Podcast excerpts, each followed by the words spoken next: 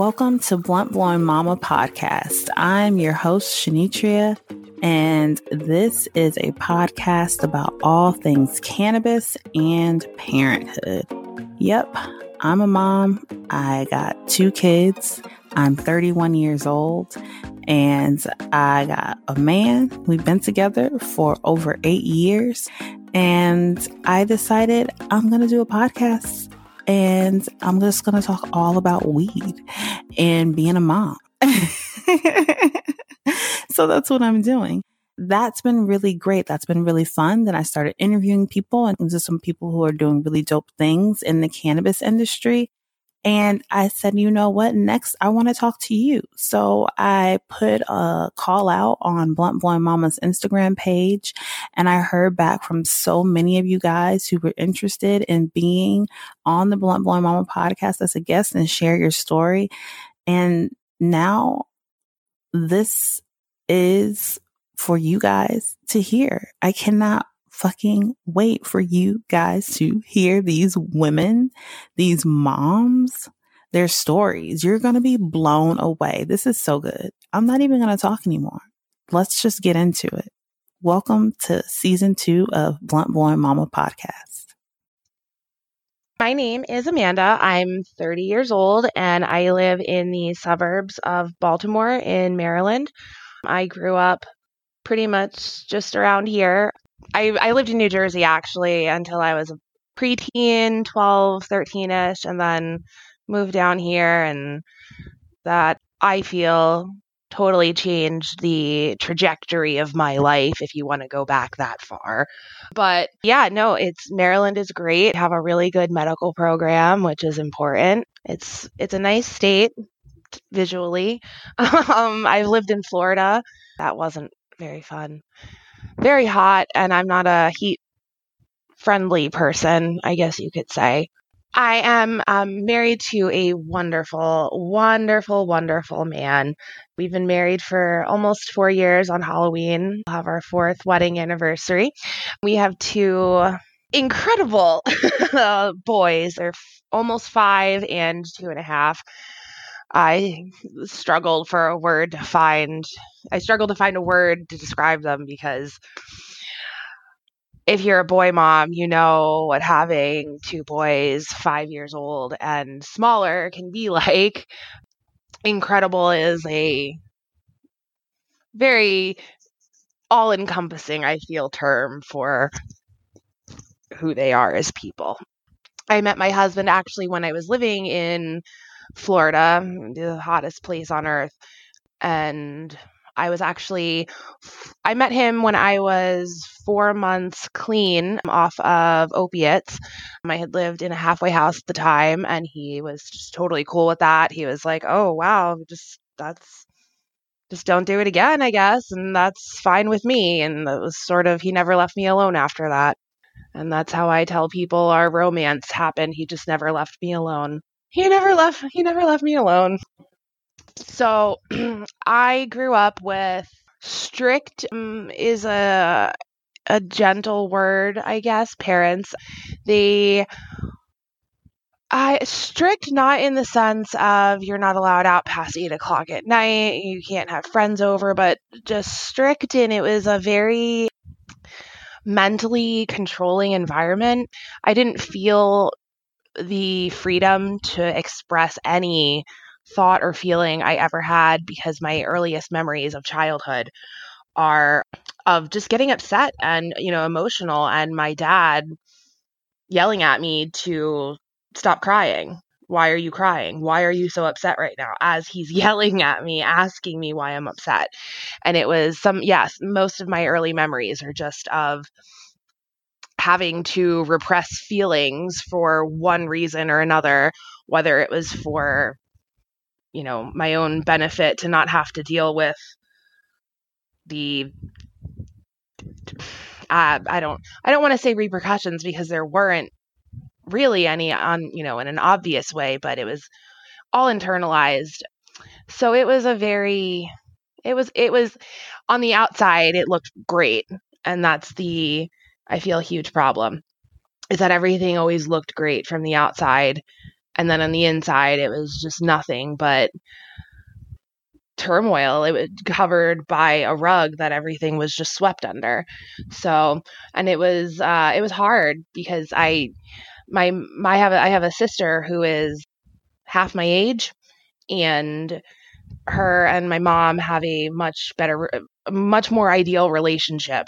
She can talk to her about things, she's allowed to feel things, and I feel like that's due in part to the fact that I became an addict and they were like, "Oh, we messed up here. We're, we're just going to do it over rather than repair the damage. They just figured we have other kids. We'll just we'll just raise them right. And so one of my biggest anxieties of having kids and of being a mom is that I will somehow emotionally stunt or repress them somehow just by you know inheritance i i feel that's it's like a genuine fear and i mean I tell my kids I love them so much that my younger son, when he was, I mean, barely speaking at all, his like first sentence was "ah yeah yeah," which is "I love you."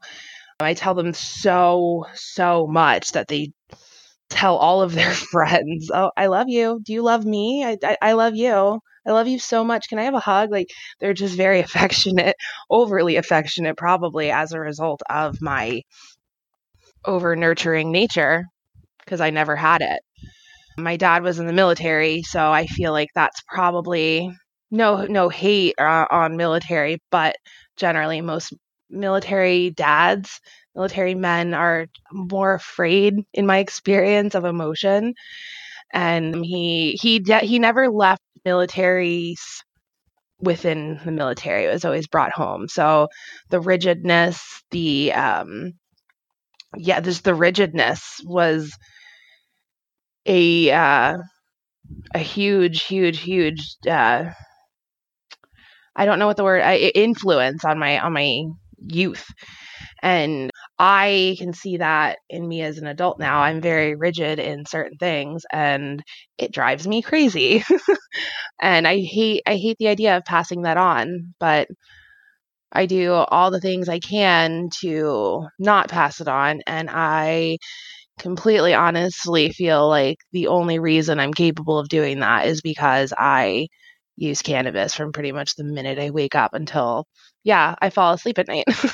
there was, I remember being in seventh grade and it was the first time I had I mean, I took the DARE program in 5th grade and I I mean, I don't really remember much of anything before 7th grade. Like my memories aren't as clear, I guess because that's when I moved and my new quote unquote life started and I just yeah, I just sort of tried to make better memories to erase the crappier early ones, but uh I in seventh grade was the first time I ever heard of drugs that were not marijuana. And I I honestly can't even explain to you how sheltered I was because I thought things like heroin or ecstasy were just different variations of weed.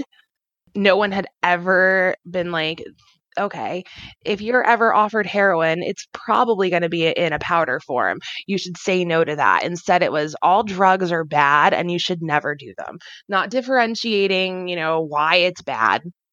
Just don't do them, okay? Yeah, we don't like them. People who do who do drugs are are are all crackheads. You know, if you if you it was just not a thing. I remember being 18 when I had first started smoking weed and it was like life changing. I was like, I'm 18, I have a car, I'm to do whatever I want. And my mom being like, You're on drugs. I can see it all over your face. And I'm like, even at 18 when into this is 2007 so weed was still like pretty taboo um for the most part like in in in rural areas of where i hail and I just remember thinking like weed isn't even a freaking drug, mom. Like but obviously I'm not going to say that because that would be self-incrimination and I know what my parents are like and if in 2007 at the age of 18 they were like, "Oh my goodness, Amanda is smoking weed." They would have probably sent me off to rehab 5 years sooner than they actually did. because that's their that's their viewpoint. We, weed is dangerous. It's horrible. It's the it's it's the most terrible thing you can do. And I remember when my parents found out about my actual drug addiction that I hid for years from them, I just straight up said, "Well, I'm not going to stop smoking weed." And my dad was like, "Yes, you are." And I was like, "Okay." that was like literally the end of that conversation. Okay. Just okay, yeah, yeah, that's what you think. but they so they have no idea honestly now that I've been a patient for almost 2 years. Well, we don't we don't speak anymore obviously because of the all of just the the everything from the culmination of everything as a kid just 30 years old i can't take it anymore and i deserve happiness in my life. But they have no idea that i'm a patient and i i know for a fact they would take it as a personal dig thinking that oh my goodness she's out doing drugs again. Oh it's a it's it's just to get back at it. Like they still think of cannabis as basically heroin and it's insane. Insane. Yeah it's i don't i don't i like what year is this? It's yeah no it's bad it's it's scary that people are still so convinced that it's like the, the green antichrist so i remember the first time i ever smoked weed it was September 28th, 2007, and I'll never forget it because it was the day of my friend's sweet 16 birthday party. I had gotten to her party, you know, she opened her presents for me and my friends, and I got a text from a girl I had met a few months prior. And I, I met her at a, a gay club. I went with a gay friend of mine, and he, she tagged along, and I was it's like, okay, cool. This is she's so pretty. Like I was 18 and I was you know, I trying to figure out who I was as a person and I I had like this instant girl crush on her. And so when I got a text at my friend's birthday party that she was like having a sleepover, do I want to come? Like we're having you know, there's going to be beer, blah blah blah. Like come, it'll be fun. I'm like, um hell yeah, I'm coming. Like this is this is going to be amazing. I'm she was like this alternative girl, you know, piercings and mohawk and I knew it was going to be the most lit night of my short life so far. And the we got I got there and she lived in the middle of nowhere. I had to drive 45 minutes to this girl's house in uh, basically Pennsylvania. And she, the girl who was supposed to be bringing beer, wasn't going to be there until after midnight, and it was only like 10:30 and we were all getting antsy and bored and so the girl's like, "Well, do you guys want to smoke a bowl?" Um and everyone's like, "Yeah, yeah." And I'm like, "Dude, I have never straight up never smoked weed in my life. Like I don't know how to do this." And they're like, "That's no problem. Like we'll show you." blah blah blah. And I'm like, okay. And they pass me the bowl, and I'm like, guys, like I'm watching, and like I still like legit can't figure out like what you're even doing with your hands. Like, like where do I put them? What do I do? What what is my? why are you moving your thumb like that? Like I I was just so convinced I was gonna burn my entire face. I was gonna go up in flames. Like I was so paranoid. and I remember thinking when the girl I don't remember what her name was, but I remember when when she said, "Well, I've got weed," I immediately my first thought was, "Oh my god, like I'm in a room full of people and they've like all got drugs on them." Like that's how that's how sheltered I was and I in in in seconds later, I'm gonna, I was like, "Am I the kind of person who's going to do drugs tonight?" And it was, "Yeah, I guess I am. I if this is if this is drugs, I'm going to do drugs tonight." And it was like instant when I was like, these aren't drugs. This is like just give me that again, man. Like it was like instantly, like every every anxiety I had ever had about what people thought of me cuz I was insecure my whole life. It's like every anxiety I had just melted away. I was able to be like, dude, press your foot against mine and wiggle your toes. Like it'll be so funny. And I previously never would have said that out loud because I know for a fact people would have been like, dude, this girl is psychotic why would I ever in a million years want to wiggle my toes against yours? But I feel like anybody who is listening to this knows as a person who uses cannabis that wiggling your toes against somebody else's is probably hilarious. And yes, you want to do it. And I will just never forget that. I laughed that night for 45 minutes straight. I still don't think I have ever beat that record. And it's been 12 years since I ever smoked for the first time. I laughed for 45 minutes straight. It was 3 a.m. and we cooked these two massive sheets of steak fries and devoured all of them in like record time. And it was just still to this day like top five best night ever. Like easily.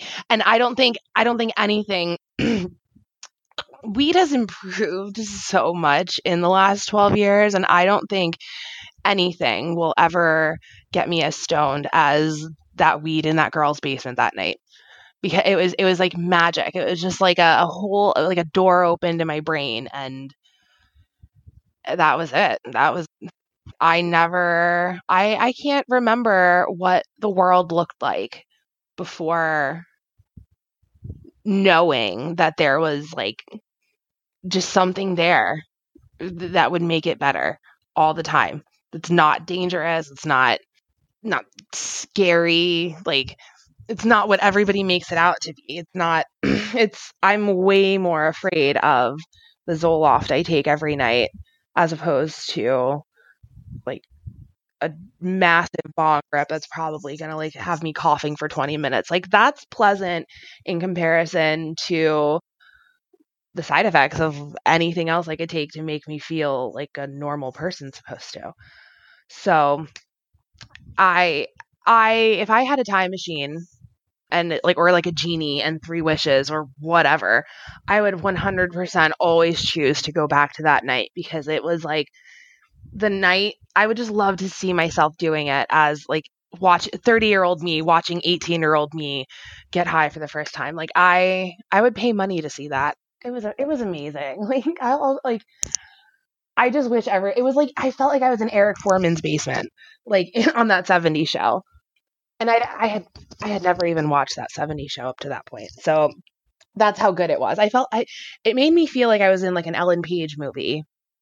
Like the girl who played who played Juno, like I, I just the whole vibe of everybody there. It was like an indie movie. Like oh, it was amazing. Ah, I think that's that's why I love Seshes because it, it, it reminds me of that like old school like 2007 type, all sitting around and just laughing and telling stories. Like I don't. yeah, just uh, nostalgia almost. And so after that night in her basement, I remember it was the net it was that was a Friday night. And I remember Saturday afternoon, I called her and I said, Hey, quick question. Where would a person like myself be able to acquire some of what we consumed last night because this is 2007 and everybody thought that if you talked about weed in a text message or on the phone that the feds were immediately going to come find you. They were they were just waiting. They were just searching for your location, waiting for you to say something about something illegal, and they were going to come get you. So you had to speak in code because everyone was paranoid. And so, where could I acquire some of what we consumed last night? And she came over to my house, and we sat out on my out back of my it my parents' old house. They had a basement door that led to some stairs that you could walk up, but it left you completely hidden from anybody who was looking out their back window. And so I was like, we're going to sit down here. We're going to put an umbrella up so no one can see our faces. and we're going to smoke this weed in the, like sitting on these steps. And so, th- so there's no scent in my house. Like little did I know that the smell of weed literally dissipates in like 20 minutes. Um, and it was just like from then on a literal, just everyday thing for me for the longest time. But in 2000, well, I, I say every day and I mean every day that it was available because 2007 we did not have the availability and access that we have in 2019 um, to acquire cannabis in 2007 you had to make a series of about 17 phone calls and you had to get in the car with a complete stranger who you have never met. You have no idea where this weed is coming from. You have no idea about anything and it's just such a sketchy situation. Just you risk your life you literally risk your life to buy $15 worth of weed. And it blows my mind. Like i'm so thankful for the fact that my kids will never have to know the struggle of driving around like the literal middle of nowhere to a lone trailer like no they won't ever know that they won't ever know that and I can't tell you. I mean, I live in the literal middle of nowhere, and I can't tell you how many nights we had to drive to a further middle of nowhere. So, like, nowhere, nowhere, with no cell phone reception, like MapQuest printed directions, sometimes not even printed. We had to handwrite them uh, uh, after, you know, looking at the at the computer screen and handwrite them on a notebook p- paper, and just to go acquire a very small amount of weed. And obviously over time it got easier as you know you make more friends who smoke you know you learn that there are different strains are different there it, it it doesn't all look the same. Like it, it blew my mind. It really did. I remember i worked at a hotel. I was 19 years old. I worked at a hotel and i had a guest come in who was like you look like you like to party. You look like you like to smoke smoke some weed. And i'm like uh, officially, I can't say that that's true. But between you and me, because you look like a dude who likes to smoke some weed, yeah, that's true.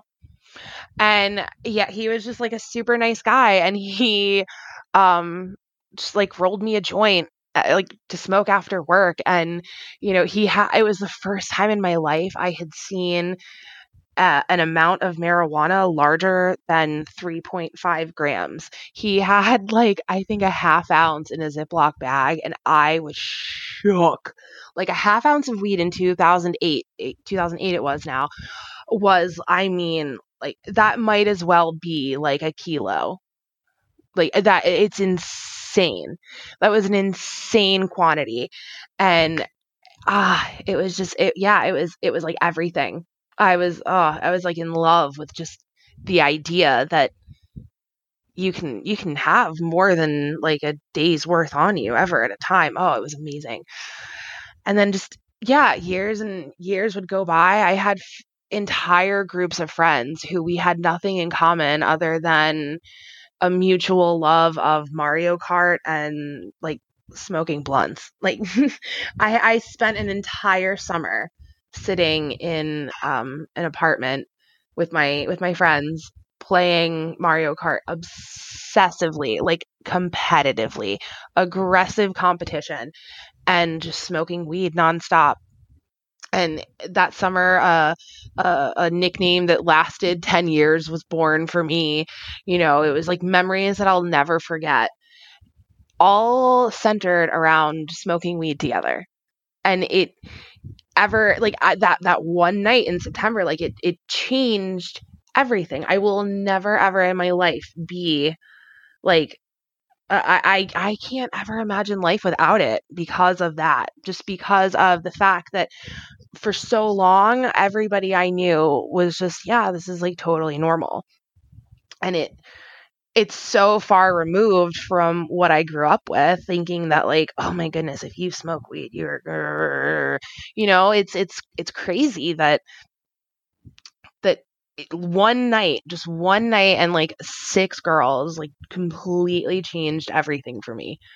And I think I follow one of the girls on Instagram and like I like I'm so awkward and I wouldn't even know how to phrase like a, a a thank you message like hey dude thanks for thanks for smoking me up for the first time. Like you you made my life. Like that's that's creepy and I I don't think I could do that I basically almost exclusively at this point in my life have friends who also smoke weed, use cannabis, however you want to phrase it. Um, whatever makes you more comfortable is how you can interpret what I'm saying. Um, I, I can never figure out the language of it because to me it's always just going to be like smoke weed every day.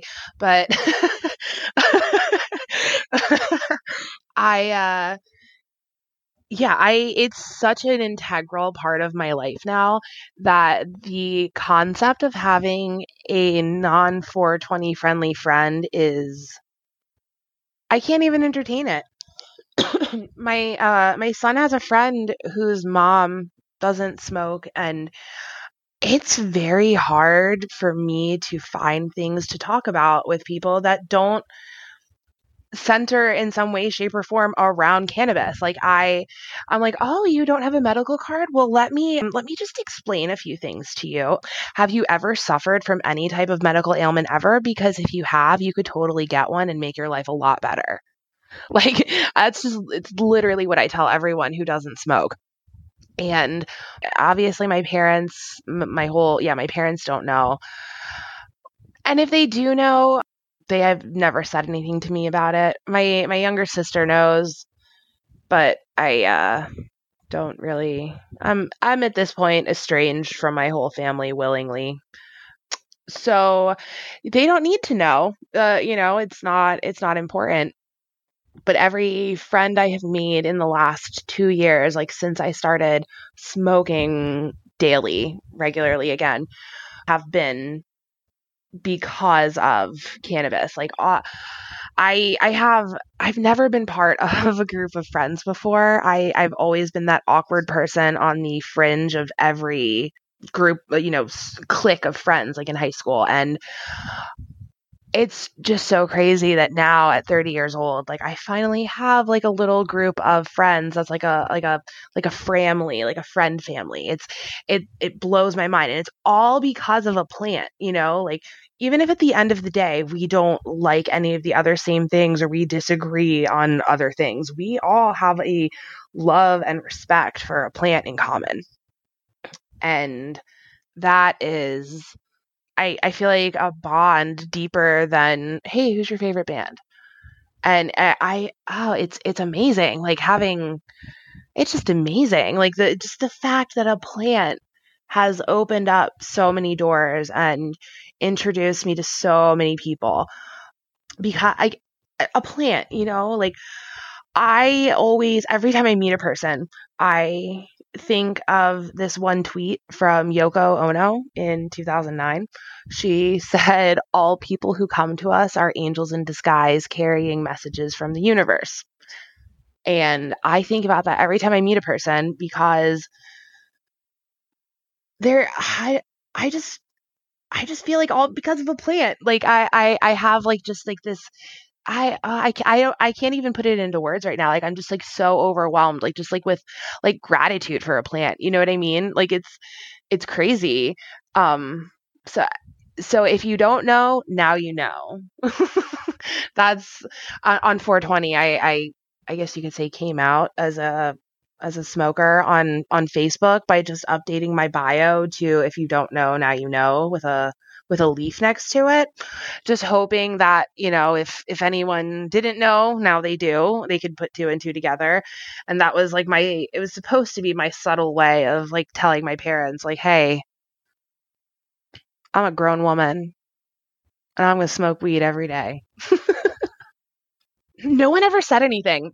So like that just shows either a facebook is really dying or like i am not important on there because I, I, no one has said like anything. It's been up there for months. I haven't changed it, and I'm just like waiting. But things are so tense anytime I have to have an interaction with anyone in my family that I feel like that it's not going to get brought up.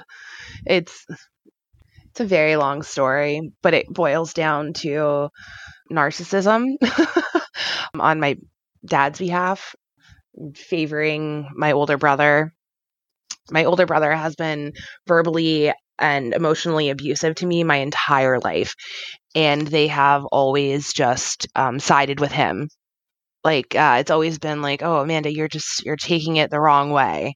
You're you're you're taking what he says to you the wrong way. You know you're oh, he didn't mean it like that. Like i mean he didn't mean to call me fat you know? Like that i'm pretty sure that's very intentional but okay you know it was it was always just oh, he didn't mean to, or oh, that's just how he is. It was always defend, defending him. And last year, I had, I was so sick. I was sicker than I've ever been in my entire life. I had a middle and an outer ear infection on my left ear. So I had swimmer's ear and just like your standard run of the mill ear infection. My ear was swollen like four times its normal size. It was it was massive. It was I was in so much pain. I couldn't even chew because my ear was so swollen and it was my mom's uh, birthday party. And my mom is like terminally ill. She has uh, COPD and emphysema as a result of smoking for like 40 years. And uh, so I, being the good person I am, thinking, you know, paranoid thoughts as I do, was like, I know I'm sick, but this could be her last birthday ever. So I have to go to it. You know, like what kind of a, a daughter would I be if I didn't? and I went. I made it a point to go, knowing that I felt like shit. Like I straight up felt like I was I was dying. I like I almost had to have surgery on that ear just to repair the eardrum because it was blown out from the infection. And I had gone upstairs to take a nap because um, I was on Percocets for the pain at at my parents' house, and my husband woke me up to tell me that food like dinner was ready or whatever and there was some stuff there he thought I could eat. Everything by the time I was finally able to hobble down the stairs was gone. And I had asked my brother for I, I don't know. I don't honestly remember exactly what happened, but he came back with a very, very rude remark for no reason. And I very calmly, uh, very calmly, I don't know how I maintained my composure, said, Could you please just not be a dick today? Please. Like, please. And I got yelled, I got screamed at for asking him politely to not be a dick. My dad came in screaming at me. Oh, if if if if if, she doesn't have a birthday next year, I'm never gonna forgive you for ruining this one. And I, I literally have not spoken to him willingly since he like he told me and my husband and my kids to get all our shit and get out of their house because I ruined her birthday. So it was it was a whole mess. A whole mess. And he, he refused to apologize to me for months. And eventually I put my foot down and was like, look, I'm not coming to your house. Stop inviting me over for dinner. Like, you need to fix what you screwed up. And I never would have had the balls to do that if it were not for cannabis. I would have just lied down and taken whatever they would say and do to me for the rest of my life if I had not found a plant that gave me confidence and uh, you know a, an ability to assert myself it was like the, the the freest i have ever felt in my life when i you know said, Fine, I'm leaving and I'm never speaking to you again. And so we don't we don't talk anymore. I I I just I don't know how you can ever say to your child that you'll never forgive them for for something completely out of their control. I mean, just imagine seeing your child in the worst pain of their life. Like, I mean, I've had two C sections, and this ear infection blew i would rather have a third baby cut out of me like right now no no like i i would i would seriously rather do that than ever have that infection again i was in horrific pain and it was just like not even just kicking me while I'm down, but I mean like kicking me and like letting me fall off a cliff while I was down and just, you know, watching. So it was I think I've finally driven the point home that they're they're never going to see me again. and that like that's that is like such a good feeling to know that like I have like the full power over who I allow in my life. And I never thought that before. I always just figured like people are in your life, you got to wait till they leave.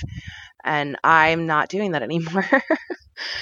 and that's like, I feel like I, I, turned 30 and it was like, that was it. Like I immediately stopped taking shit from anyone. And I, I maybe it's like a superiority thing like oh I'm older than everyone in this room. I'm 30 and you're only 27. But maybe it's maybe it's a little bit of that, but I feel like um yeah, like just like a like a powerful decade, like big moves.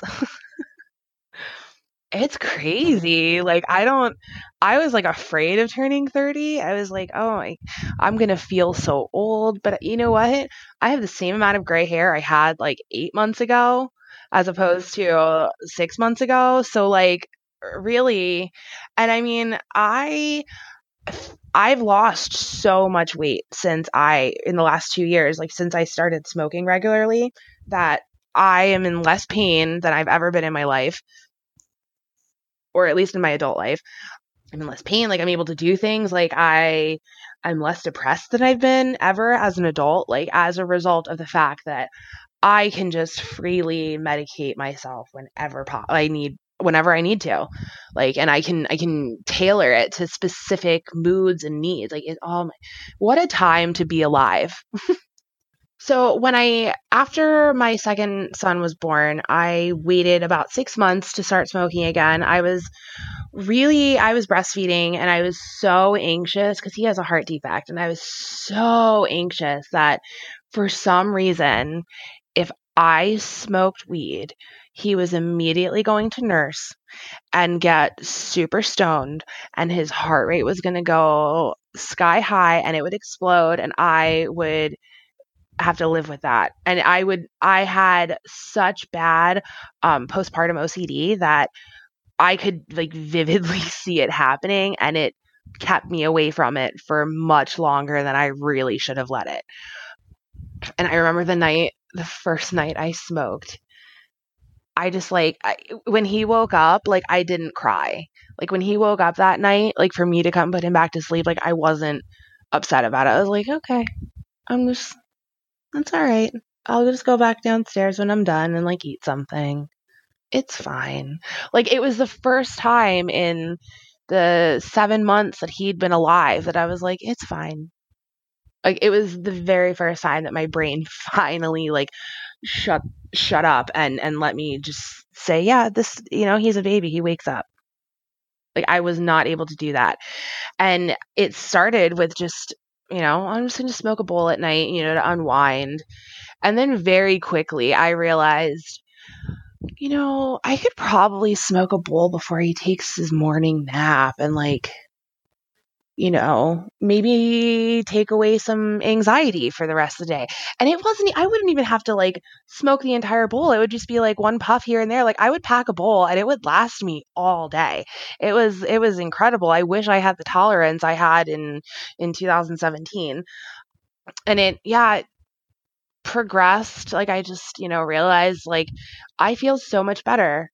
Like if, uh, if I smoke. Like I, I, I didn't have like the anxiety of, oh shit, like the house isn't clean. You know, I haven't done the dishes. I haven't done the laundry. Like, cause I have, you know, I'm a stay at home mom. So I feel like that's my responsibility is by four o'clock when my husband gets home, like that stuff should be done because realistically, like what's my excuse? You know, I'm sitting home all day. Like I should have it all done.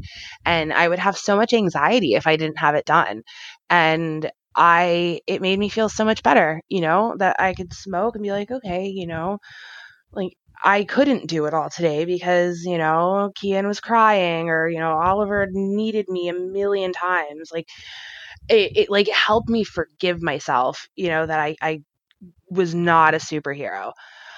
And it, it yeah, I, I realized that if I could be kind of stoned at like four o'clock when he got home, like you know, uh, we weren't going to be fighting about anything. We weren't going to be, you know, bickering. I, I wasn't going to be overly sensitive to something he said and have to go upstairs and cry for 20 minutes. Like it, it was like magic. Like I could cook dinner and like not like break down in the middle of it because I didn't have time to do the 17 other things that I had to do.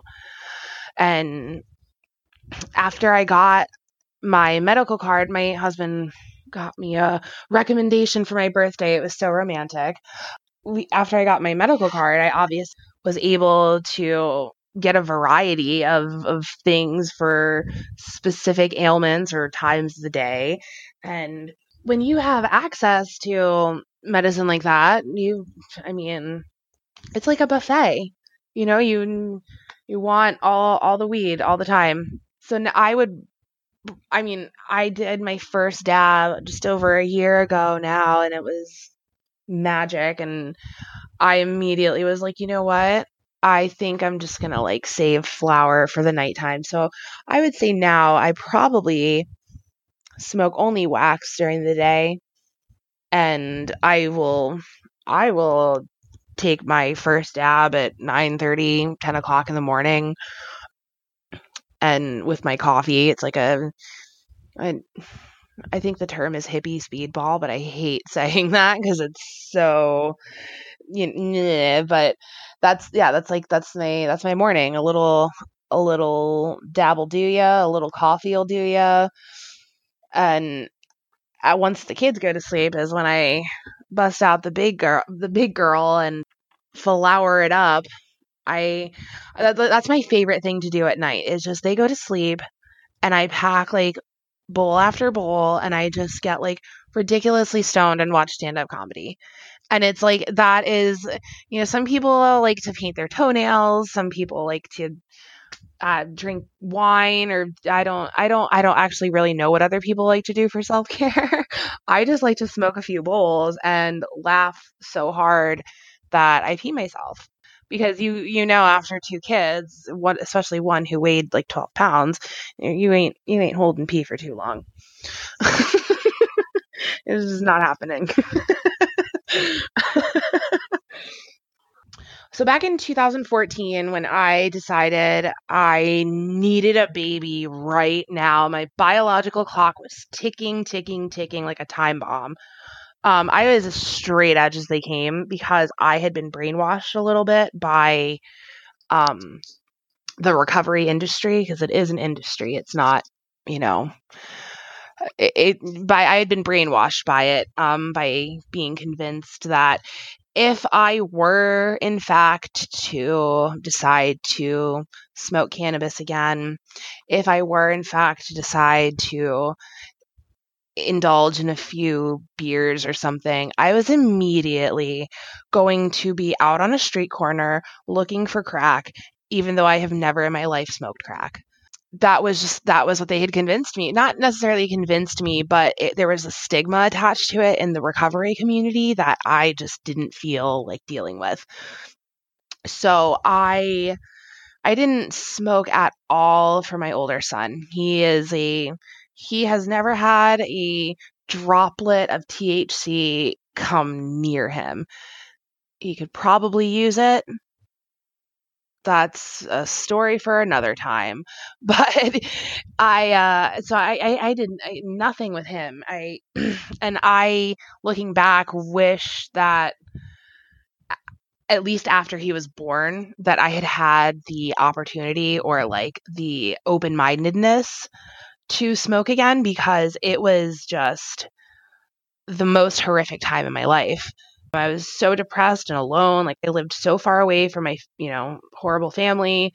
I had it felt like no one and like if I had been able to sit in my apartment and like at least smoke a bowl with a newborn, like I probably wouldn't have wanted to stick my head in the oven as many times as I did. But instead, it was one of those things where I just slowly progressed into like a, a like a, a state of constant like anxiety and I don't even, I think I at some point transcended depression into a state different than that, where you exist without feeling anything. Like you don't really feel much joy or excitement or sadness, even. You just, okay, I'm living and I have, this is my to do list and this is what has to get done today. And you just, you just exist. It was, it was a super lonely time that retrospectively I should have really enjoyed because I was engaged, you know, we were planning our wedding, you know, I had a newborn who was like super cute and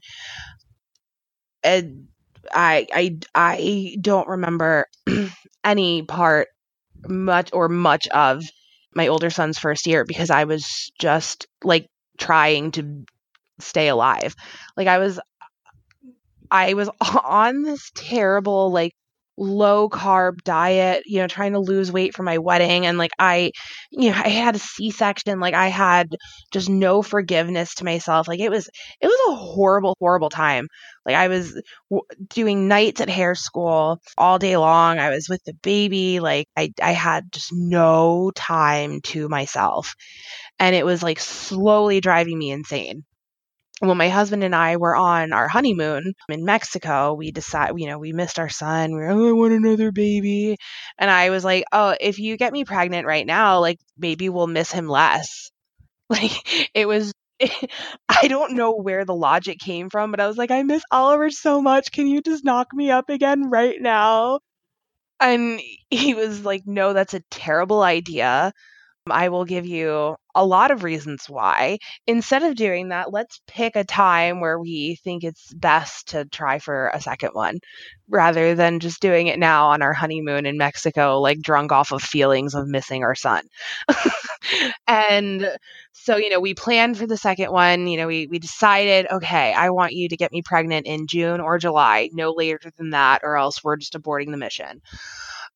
I after we, we moved back from Florida, we moved from Florida to Maryland in March of 2016 and I used to be really like best friends with one of my neighbors and he was like, "Hey, you should like you know co- totally come by and smoke sometime. Like ask your husband if, you know, he would if he would mind if you smoke, you know, whatever." Cuz I I I knew at that point that I wanted to again you know, I had been thinking about it. My back, I my back was in like some horrific pain a few years ago. I have no idea why. I think it was just like physical, maybe manifestation of depression, because sometimes that happens. You know, you don't feel depressed in your brain, but your body will just ache and ache and ache. And I was like, maybe if I smoke some weed, like maybe my back will stop hurting.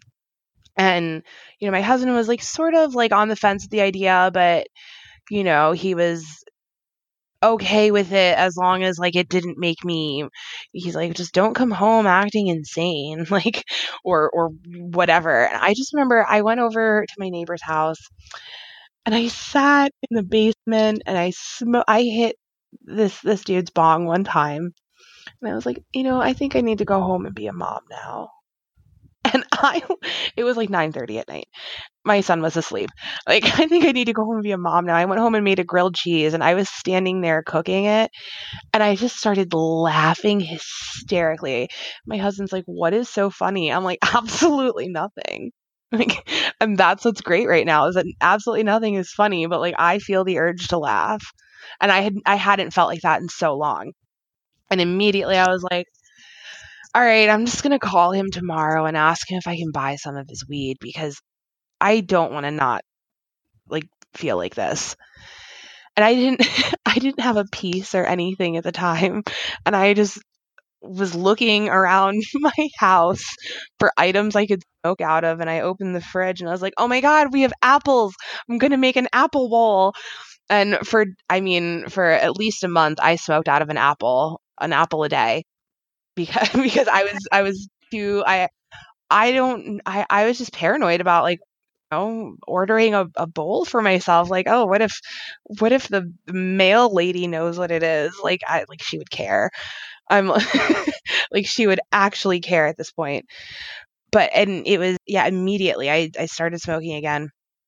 And it didn't exactly line up with the timing of wanting to have a second baby very well because that was literally like a month before I was like, hey, you're going to knock me up again.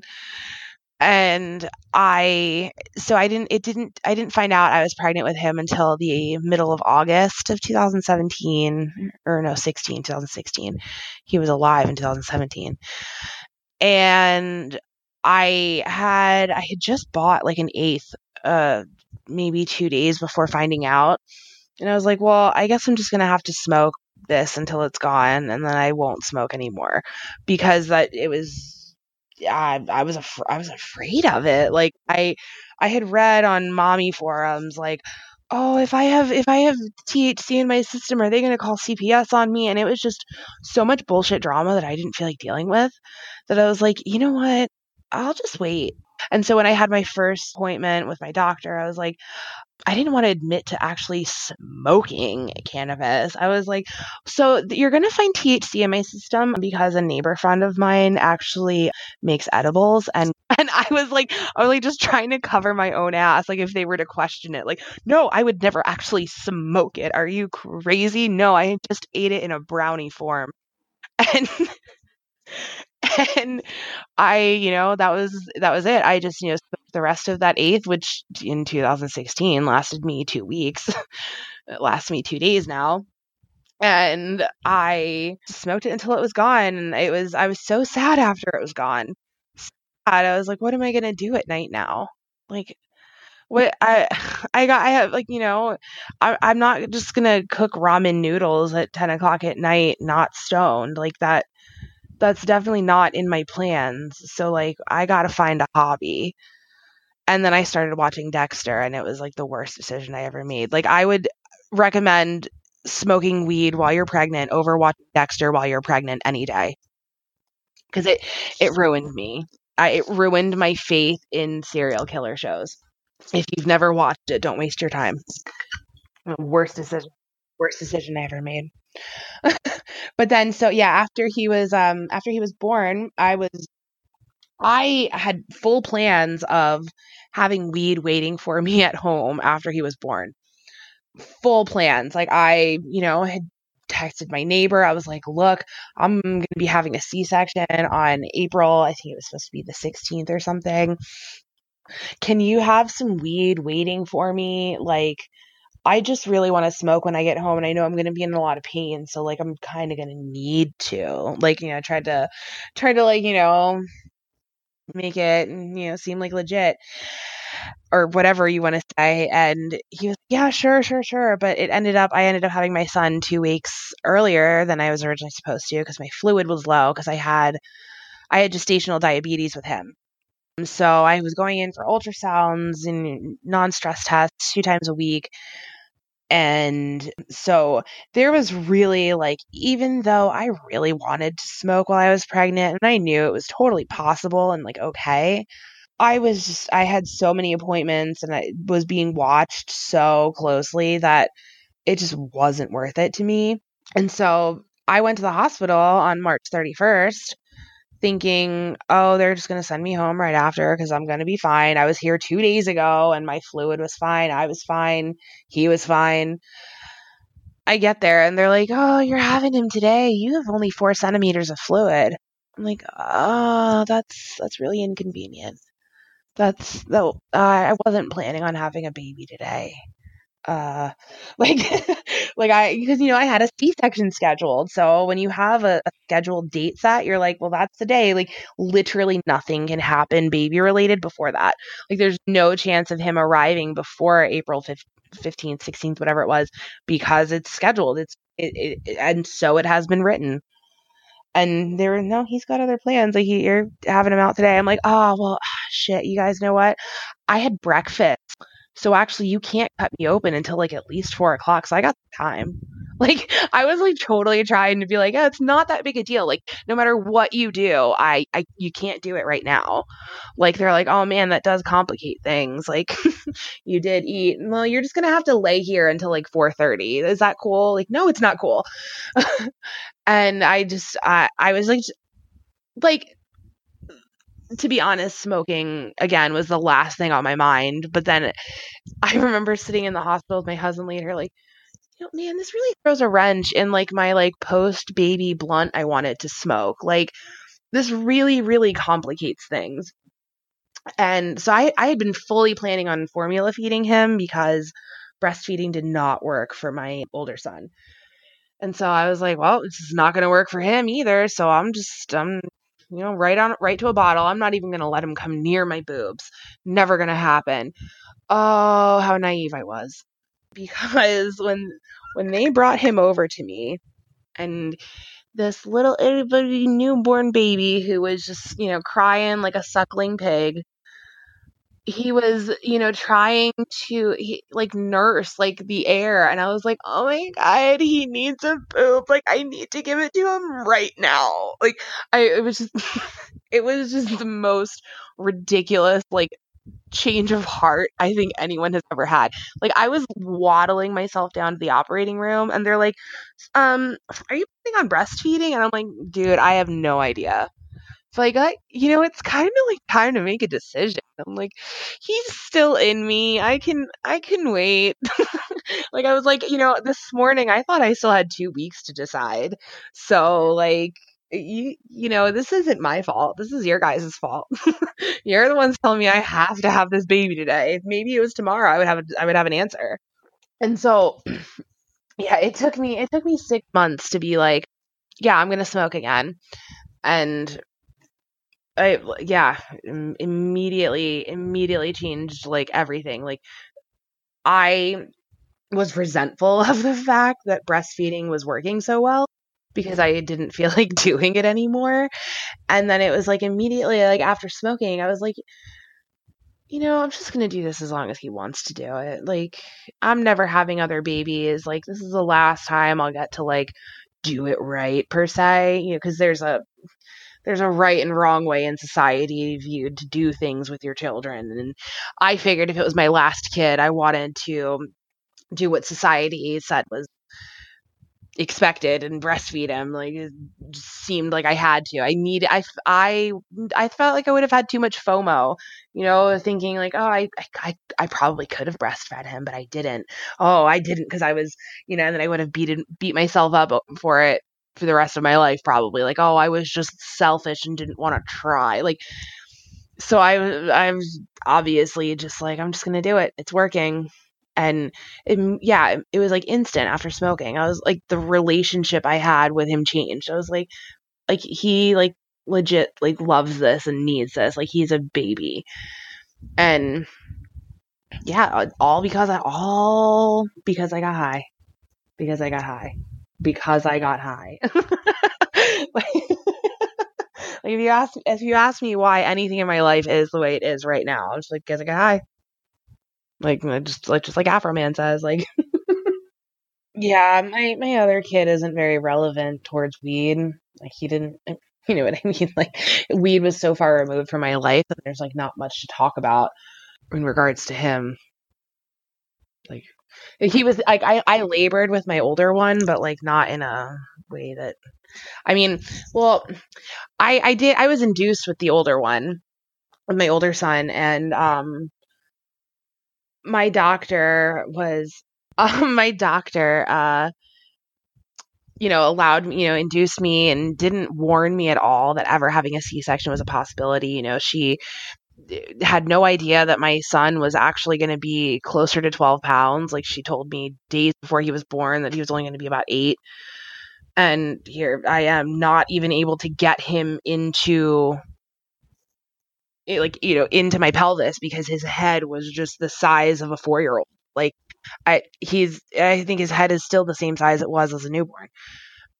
He uh I was induced and you know she casually walks in after 27 hours of labor and like a worn off epidural like yeah, you know, I think we're just going to have to go ahead and do the C-section. No big deal. You know, we'll just get squared away real quick. And I mean, I like lost it. Like that was the end of the world for me because I had never even considered that it was a remote possibility. I never entertained it at all. Like I was like, I'm I'm gonna birth this baby the way nature intended. Like I'm gonna squat in a forest. Like I was like, I'm gonna do this. Like I'm woman, hear me roar. And they're like, no, we're gonna, you know, cut you open and extract your child from your uterus and then hope that we put everything back correctly. And that was like I I I like lost it. Lost it. And I um, you know, finally calmed down enough for them to like, you know, bring me in, slice me and dice me and my heart rate had gone up so high after he was like removed, born. I mean, I, after they pulled him out, um, my heart rate just spiked so high, and they had to give me ketamine to get it to lower. But I, being a recovering, recovering, I mean, however you want to say it, addict, felt a very familiar sensation come over my body. And I looked at the anesthesiologist and I was like, what did you just put in my back? Like, what did you just put in my epidural? And he was like, oh, you know, your, your heart rate got really high. We had to give you some ketamine to bring you down. I'm like, all right, guys, I'll see you in a little bit because I knew exactly where I was going and no one had prepared me for it. I had just had a baby and I was like spiraling very fast into a K hole.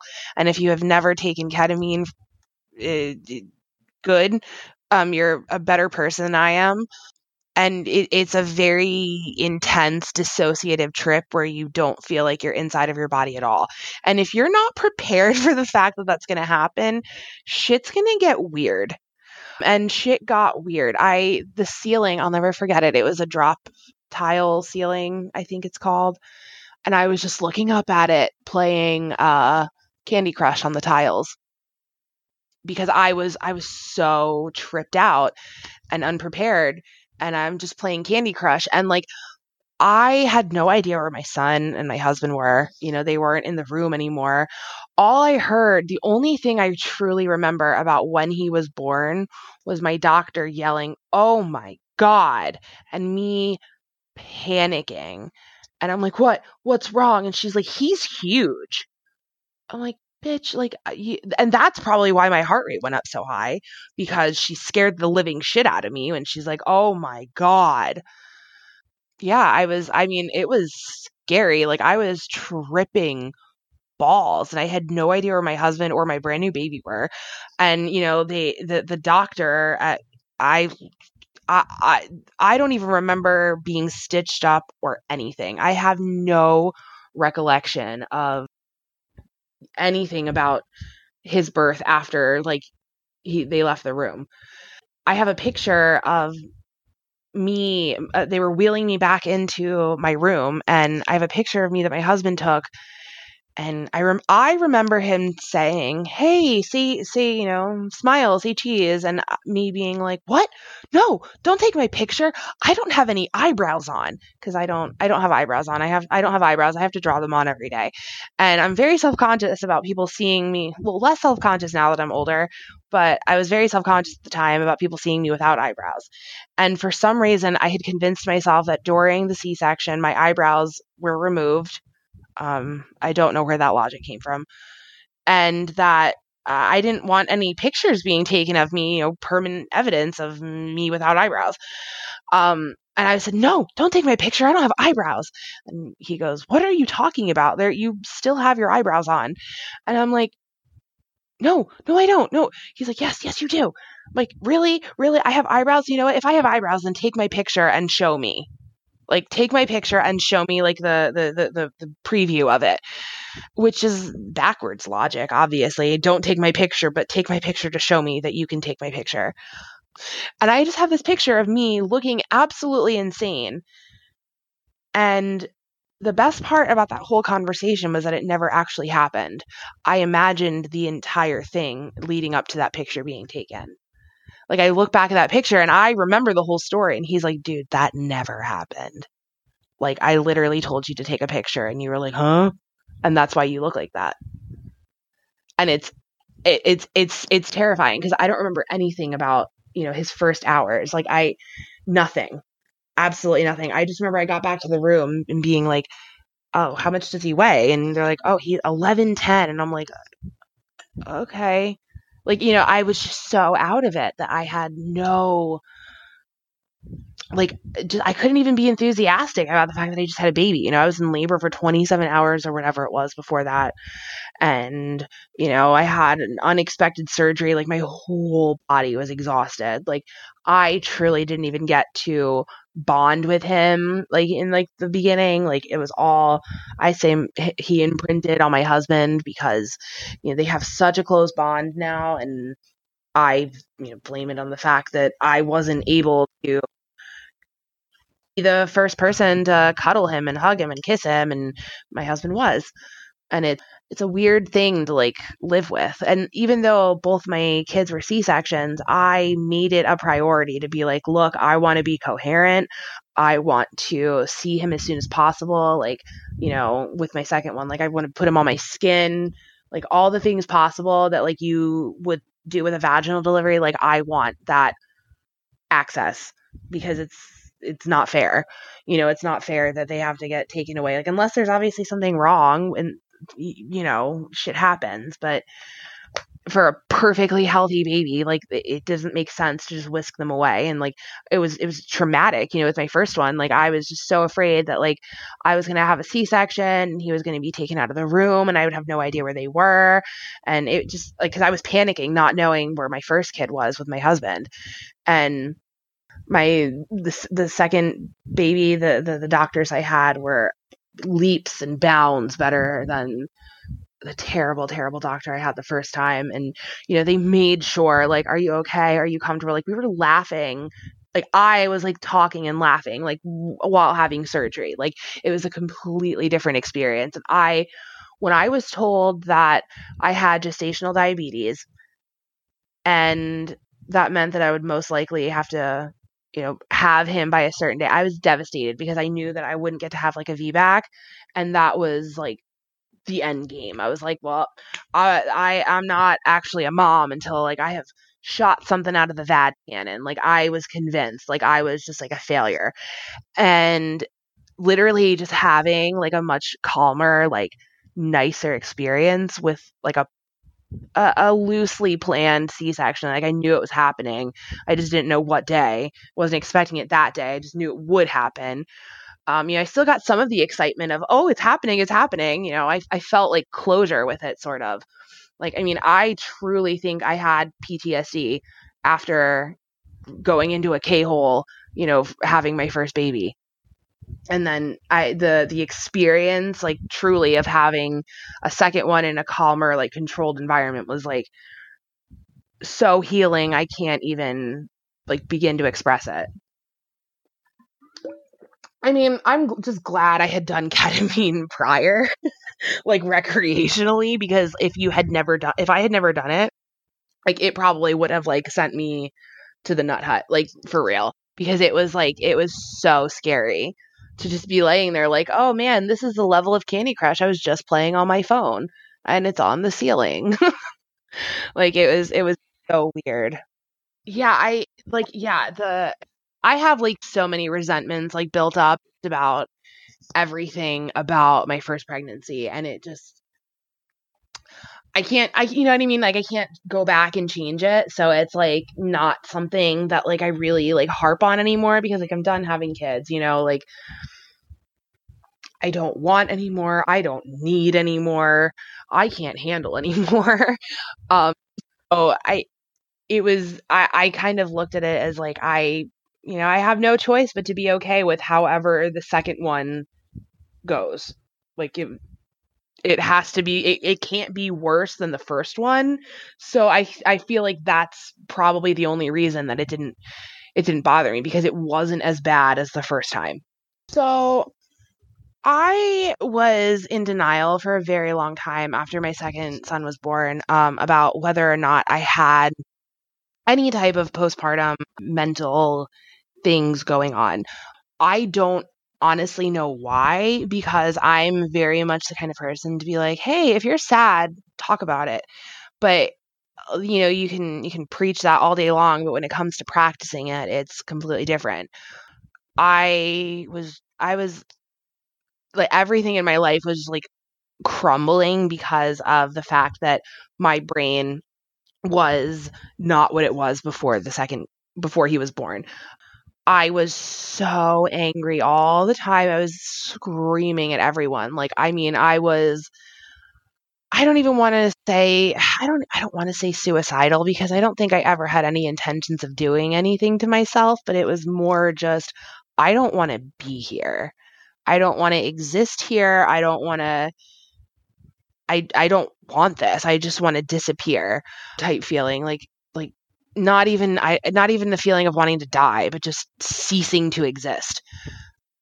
And I was in denial about that for a long time like, "Oh, I'll feel better like once he once he weans himself, you know, I'll have uh, my hormones will level out and I'll be normal again." And and like I just kept trying to blame everything on hormones like oh it's it's just you know i'm i'm crazy because my boobs i'm crazy because my boobs but like really i was like like on the brink of like a severe psychotic break that i don't think i could have come back from.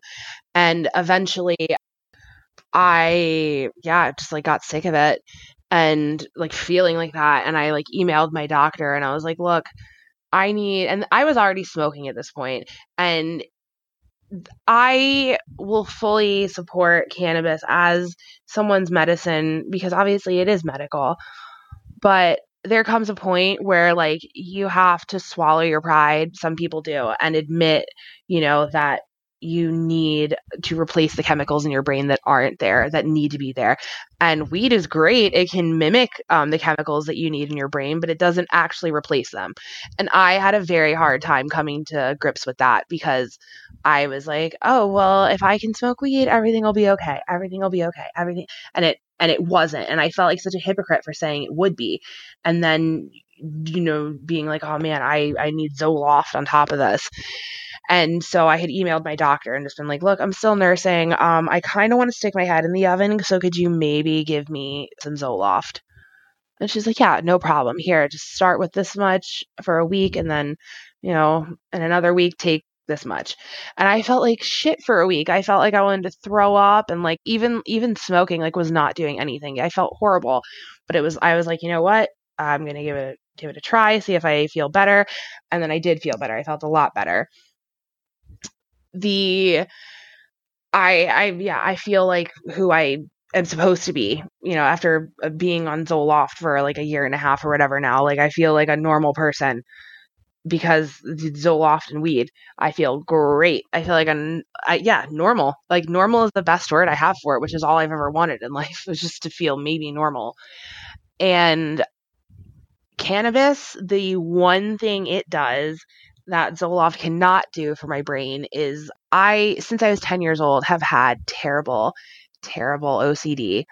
I don't, I didn't realize until after he was born and it manifested like, like in just worry, worry, worry about him all the time. Like, you know, like I said, I was afraid that if I smoked weed, you know, it, it would cause his heart rate to go up and it would explode and I would, you know, have I, I mean, I could vividly see it happening, and all of like these intrusive thoughts I was having were just centered around him and like worrying about him. And I realized like that's that's literally OCD, and that has been the center of my brain since I was 10 years old. And I remember it because when I was 10, for some reason, I just felt like this urge. And it uh, to when I was walking side by side with like my mom, I would have to be walking the same stride as her. So we'd have to both be walking like left, right, left, right. Or I would I I I don't even know what I felt at the time honestly in my brain, but like I just had to do it. It just it just did not feel right if I if we were walking opposite or or just out of sync for whatever reason. And it like just continued on in like little, you know, aspects for my whole life. And all of the times where I was mm, primarily just smoking a ton of weed were the only times in my life where I remember not having like a uh, an obsessive tic. Now that I have I have kids, I, my my I don't I, the the the thoughts aren't are, are are quiet. I guess from from cannabis. I don't have so many racing thoughts about horrific things happening to everyone I love which is like not a symptom I would wish on anyone. well, maybe like one person, but like it's not something that, you know, I think that anybody really needs to go through. But I, I am still kind of rigid and routine, which is like a, a huge like OCD trait. You know, I'm very I I love my I don't I don't love my routines, but I feel like my routines keep me like in in some sort of control. But even even even things with cannabis are, are a routine and a ritual. Like there there's when you're taking a dab, you know, you have to heat your banger for however long and you know, it's a whole process. You know, I when when if, if I'm gonna smoke out of a bong, like I everything has to be nice and clean. Like I it's a whole ritual and and I like feel peace from it.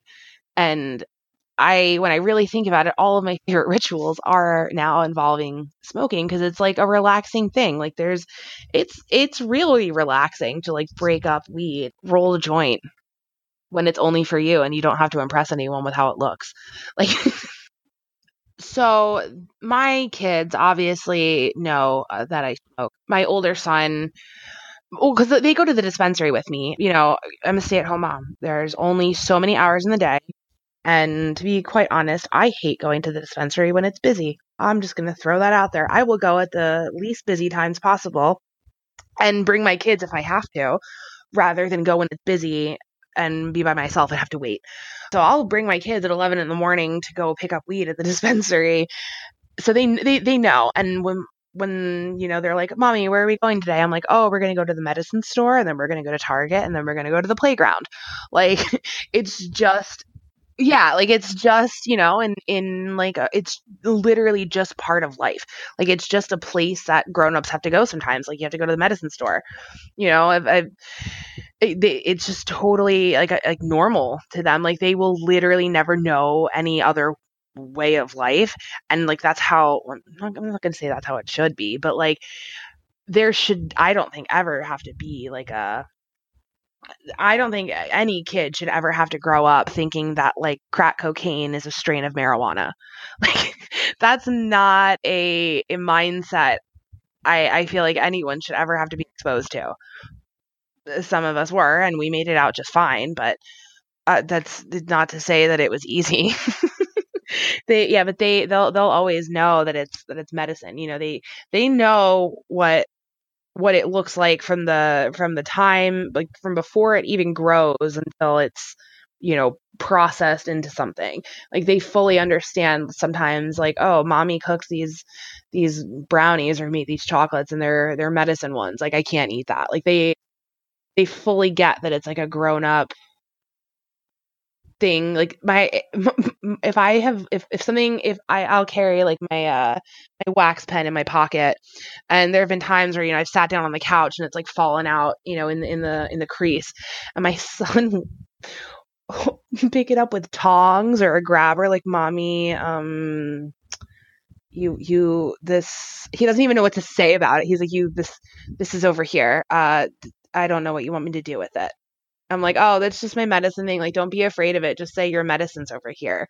Like, it's not going to hurt you. Like, it's it, it, literally cannot hurt you. Maybe if you drop the thing on your toe, I don't. It's pretty heavy, but that's the only way it can hurt you. Like, don't be afraid of it. Just tell me it's there. I have a lot. Uh, I want to say I don't want to say a lot, but I have had several mom friends who were uh, apprehensive, I guess, is a better term, um, about cannabis at all. You know, I have a friend who eh, has you know shared custody with of her daughter with her you know with her ex and you know she was afraid that she's like if i get my medical card is am i going to get in trouble with chat? You know blah blah. I'm like no. Like it's literally you're you're literally able to get a medical card like for that reason for the fact that you, that way you can't get in trouble for you know treating yourself. Um and like just to not like don't be afraid to smoke weed. Like like i have i'm i'm just very vocal about it now. Like i will wear cannabis merch out. Like i don't i don't i don't care. You know i have a my purse is a big canvas satchel that i have pins all over weed pins i have a snoop dogg pin i have a biggie pin like if you look at my purse you're like oh that's a that's a down mama like you're like i want to i want to go on a play date with her like just I feel like it's it's a responsibility as like a mom who smokes weed to just make it as normal as humanly possible. Like if you're to come to my house with your kid, I'm to ask, "Hey, do you um do you want to smoke a joint with me? You know, you want to go out on the deck? Like what do you want to do? This is weird just sitting here watching them play. Like they can they're they're, they're 5 years old. Like they don't need us. Um and you know just don't be afraid to like ask somebody like hey you want to come over and smoke while the kids play that's that is i can guarantee you that if you said that to another mom who looks like she might indulge in weed every so often she's going to be your best friend. Like she's going to probably divorce her husband and want to marry you instead. Like that's that that is how you make a mom friend. Like that's uh, with weed you know just and I just feel like it's important to yeah be vocal about it and like make it oh, make people aware that like you're not doing something wrong. You smell weed coming from my house. Like okay. Me too. I smell it too. Like that's cool. Like don't say anything about it. Who cares? You know don't mind your business. That's that's that's the best advice for people who don't smoke is mind your business. Um, but those aren't those aren't people those aren't the negativities that you need in your life. That's a very hard one for me because i don't like to step i don't like to step on the toes of like other moms but if a, another mom were to say to me like you're doing a bad job because of the fact that you because because of anything that like if, if if I were to be told that first of all she probably would tuck her tail right back between her legs and crawl away after I verbally rip her apart. But if you want me to be nice about it because you don't come at me attacking my skills as a mom or a joint roller. You don't. You just don't. I would you know it's it's just important to me, I feel, to explain to people who disagree with my lifestyle that I disagree with theirs just as much as they disagree with mine. I disagree, you know, with with not smoking just as much as they disagree with smoking. Cuz I'm I'm not I'm a very non-confrontational person and I am a little bit passive aggressive and my primary means of trying to convince somebody that their opinion is incorrect is like underhanded like song lyrics or something. So I don't really know how I would tell I don't I think I would just play the very end of the next episode like smoke weed every over and over until like it became a mantra for them. I don't I I'm sorry. That one I don't I don't really know how to answer that because I don't I don't like to interact with people who don't smoke. so I I wouldn't really be I wouldn't really be telling them anything. Like, you know what I mean? Moms who use cannabis are literally just moms who are a lot cooler than other moms. Um, like I per- okay. My kids have great imaginations, and I attribute that 100% to the fact that they will ask me a series of questions of why does this do this? or how can this do that? And i i always have a solution that i feel like no other mom has thought of before you know, for building forts or, you know, what have you. Cause it's just like that little extra bit of creativity. Like stoner moms are fun moms. And that is, those are facts. Stoner moms are the most fun moms that you will ever encounter. Stoner moms can get up in the morning after being out till 2 a.m., you know, with their friends. Stoner moms can get up at 8 in the morning with their kids and be ready for the day because they're not hungover uh, a stoner mom's night out is can be as simple as going to a friend's house and smoking a blunt and watching a movie. You know, that's a there is never an inhibitance in in our ability to conquer the world. Like, you know, where if you're just stoned all the time and you're not drunk, like wine moms, you know, you there's there's never that that stoner moms will always have snacks. Stoner moms will always um, have bottled water for you. Always. I have never without one. Stoner moms are always down to do fun things. And maybe regular moms are too, but we're just like really enthusiastic about how down we are. I honestly feel at this point that I would have like no actual like life outside of have of, of being a mom if it weren't for cannabis. Like my entire social life like was born because of the fact that I made an Instagram with a, a, a witty name about smoking weed. Like it, it it has like literally transformed it like completely in in the last even year. I've been smoking weed on and off for the last 12 years, but in the last year it has like turned everything around and I attribute that entirely to the fact that you know the medical program here is as good as it is and you know the gray areas are very gray and we're able to have our get-togethers and what have yous um like i it has just like opened so many doors like i like fingers crossed like hopefully you know i i will be entering the industry officially soon you know? It i have very big plans in in mind for when uh, Maryland becomes recreational. You know, I have I have a whole whole like brand and everything planned out. Like I'm like ready to go. Like it is once if I could just be in a legal state or this could be a legal state, my life would like I'm like living my best life like because of because of cannabis. Like I just have like this overflowing like gratitude lately for all these people in my life like that I get to look forward to seeing. Like, you know, it's some it's a break from the everyday just uh sitting here raising kids, wiping noses, making snacks, like driving a minivan. Like it's yeah, like cannabis gave me that. Like it truly gave me like a life that I never thought that I would have because I historically have been, you know, uh, a loser. You know what I mean? Like the the the person on the fringe, and it has taken me from being a person who is scarred by that, you know, traumatized by years of loneliness, to being somebody whose social life is so full and overflowing that I bought a planner and like I have things written in it in, every weekend until Christmas. You know what I mean? Like I I literally overnight it feels like went from somebody with no plans ever nothing to do to um yeah i got to be here at this time and this time and this time i'm doing this with this person on this day like it is like I finally feel like I'm living the life that I always like deserved to live, if that makes sense. Like that I've been fighting people my whole life to live.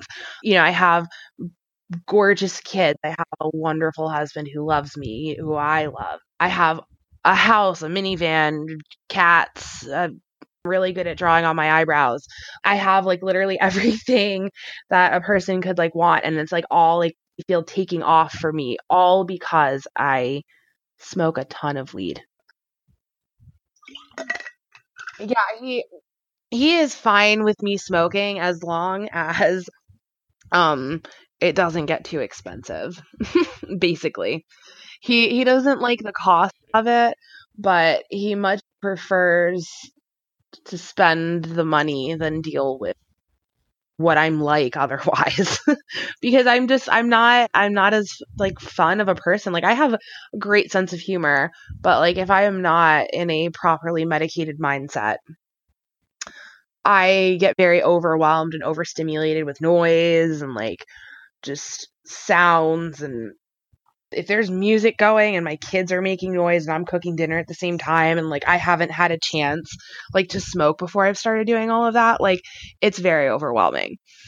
And so it's basically just better for everyone involved. Like if you know, you just let me smoke real quick. Like just just give me 5 minutes. I'll be fine. Like you know, he's he would much prefer that than the before. I'm like a sour patch kid with uh, you know first I'm sour and then you smoke me up and I get real sweet. Like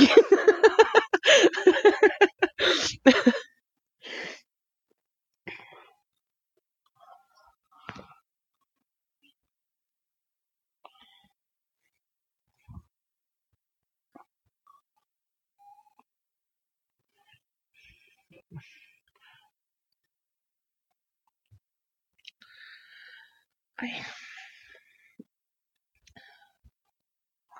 I have like I, my biggest like issue I think I have is the fact that like cannabis is not a drug. You know, like it can be used as one, but it is not one.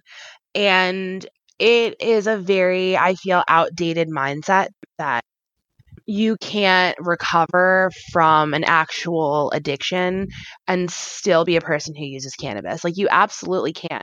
And there is absolutely nothing I have never in my life sat down, smoked a bowl, and been like, this is nice, but you know it would be really good? The meth. Like I that's never happened. And I just I really just wish that like that could be erased. You know what I mean? Because it's I have definitely lost contact with a few people who like from like the recovery world who are like, "Oh, you're you're using you know because i i am a medical patient who uses medical cannabis you know what i mean? It's it's just a very very like still like medieval mindset like it's a very like medieval mindseted community of you know you can't ever use cannabis if you've had a drug problem and it's not true. It's not true at all. Living proof. Like back when I was like super depressed, like after, you know, the second my second son was born, like there were times where I was like, man, you know, it would be really cool? If I could just go get some of like that fentanyl heroin and like, you know, overdose and it would be real quick because there have been times, you know what I mean, where I'm because because that's a huge problem in like the Baltimore area is that most of the heroin here is like tainted and people are like dropping like flies. Like our county literally has a uh, an overdose tally in front of the police station like for the year and like how many people have died because it's so bad here. Yeah, no, it like and it's and it's so easy to acquire that it when when when you are in a mindset of literally just wanting to escape in any way shape or form like yeah, like that is very appealing. But the fact that I can go downstairs real quick and just like hit my pen or a few times or, you know, smoke a bowl. It's like those thoughts are gone as quick as they happen that way. I I absolutely think that certain language in certain recovery programs needs to be completely rewritten with the with like the progression of cannabis because it's so outdated. It's so outdated. My name is Amanda. I am a mother of two boys, and I am a badass mother puffer.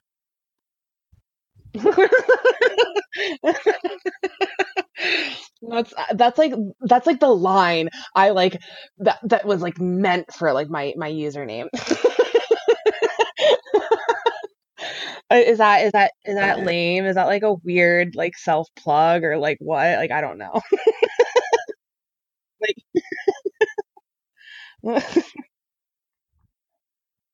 Thank you guys for listening to another episode of Blunt Blowin Mama podcast. This is season two. I am so happy to be bringing this to you guys. I hope you enjoyed this episode and I can't wait for you guys to hear next week's episode, which will be airing next Thursday. Yeah. if you like what you're hearing, then you should definitely share this podcast with a friend, with a cousin, with a family member.